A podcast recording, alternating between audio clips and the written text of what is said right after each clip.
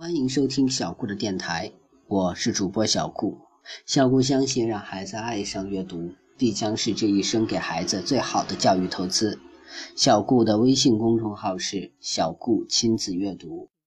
今天我要给大家讲的是《淘气大王董东东》第六个故事：计划赶不上变化。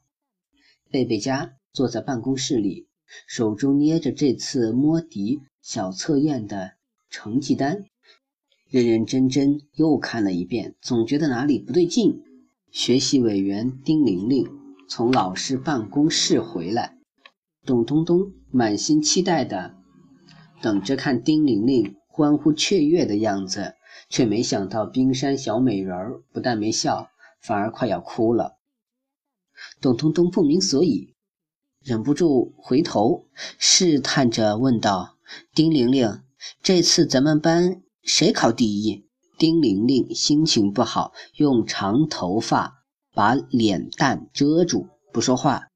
咚咚咚只好啊，转向以消息灵通著称的蒋美丽。这个时候，蒋美丽的课桌旁边已经围起一圈人，俨然又是一场新闻发布会。蒋美丽眉飞色舞地说道：“这次考试还真是邪门了。”整个一个乾坤大挪移呀！你们猜猜，第一名是谁？众人七嘴八舌，快说快说，是不是丁玲玲？是不是段可可？是不是陆小韵？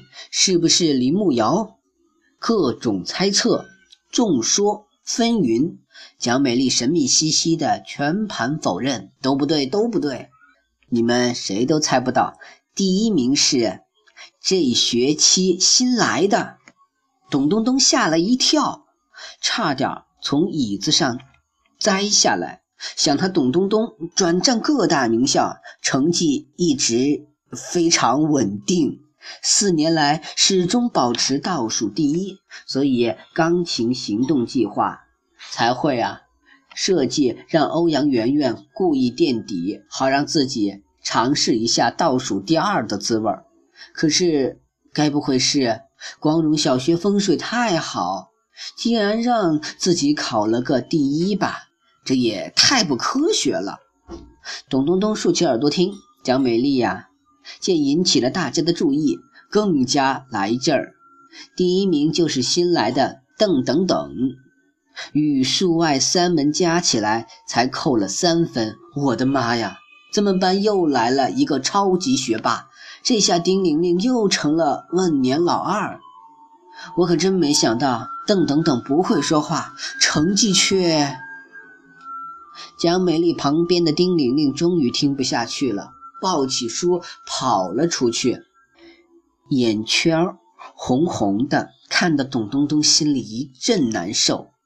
原来考试前一天，董东东。带着欧阳媛媛连夜去了左拉拉家楼下，用小钉子戳破了他的自行车轮胎，让董东东啊考试迟到，好成全丁玲玲的钢琴梦。可惜人算不如天算，谁能想到半路杀出一个程咬金来？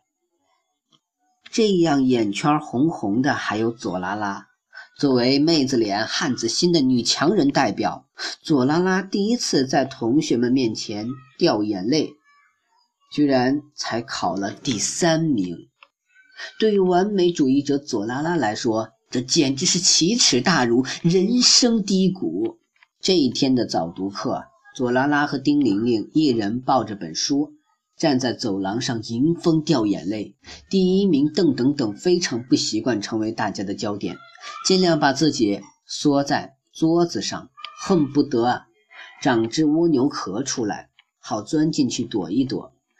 董东东和欧阳媛媛也像霜打的白菜一样没精打采的。欧阳媛媛发扬吃货普遍具有的乐天派个性。最先振作起来，别难过，你没考倒数第一，你爸给你的奖励肯定能到手了。咱们的钢琴行动计划最多只能算，呃，失败了一半。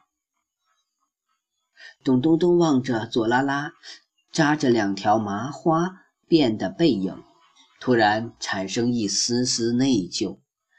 他又瞧了瞧丁玲玲随风飘扬的长发，内疚感更加强烈。只是他还没想明白自己究竟啊做错了什么。第六个故事就到这里结束了。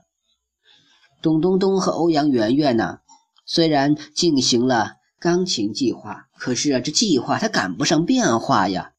半路杀出的邓等等彻底破坏了钢琴计划。下面会发生什么故事呢？别急，继续收听小顾的电台吧。小顾的微信号是微微格物顾摩安曼。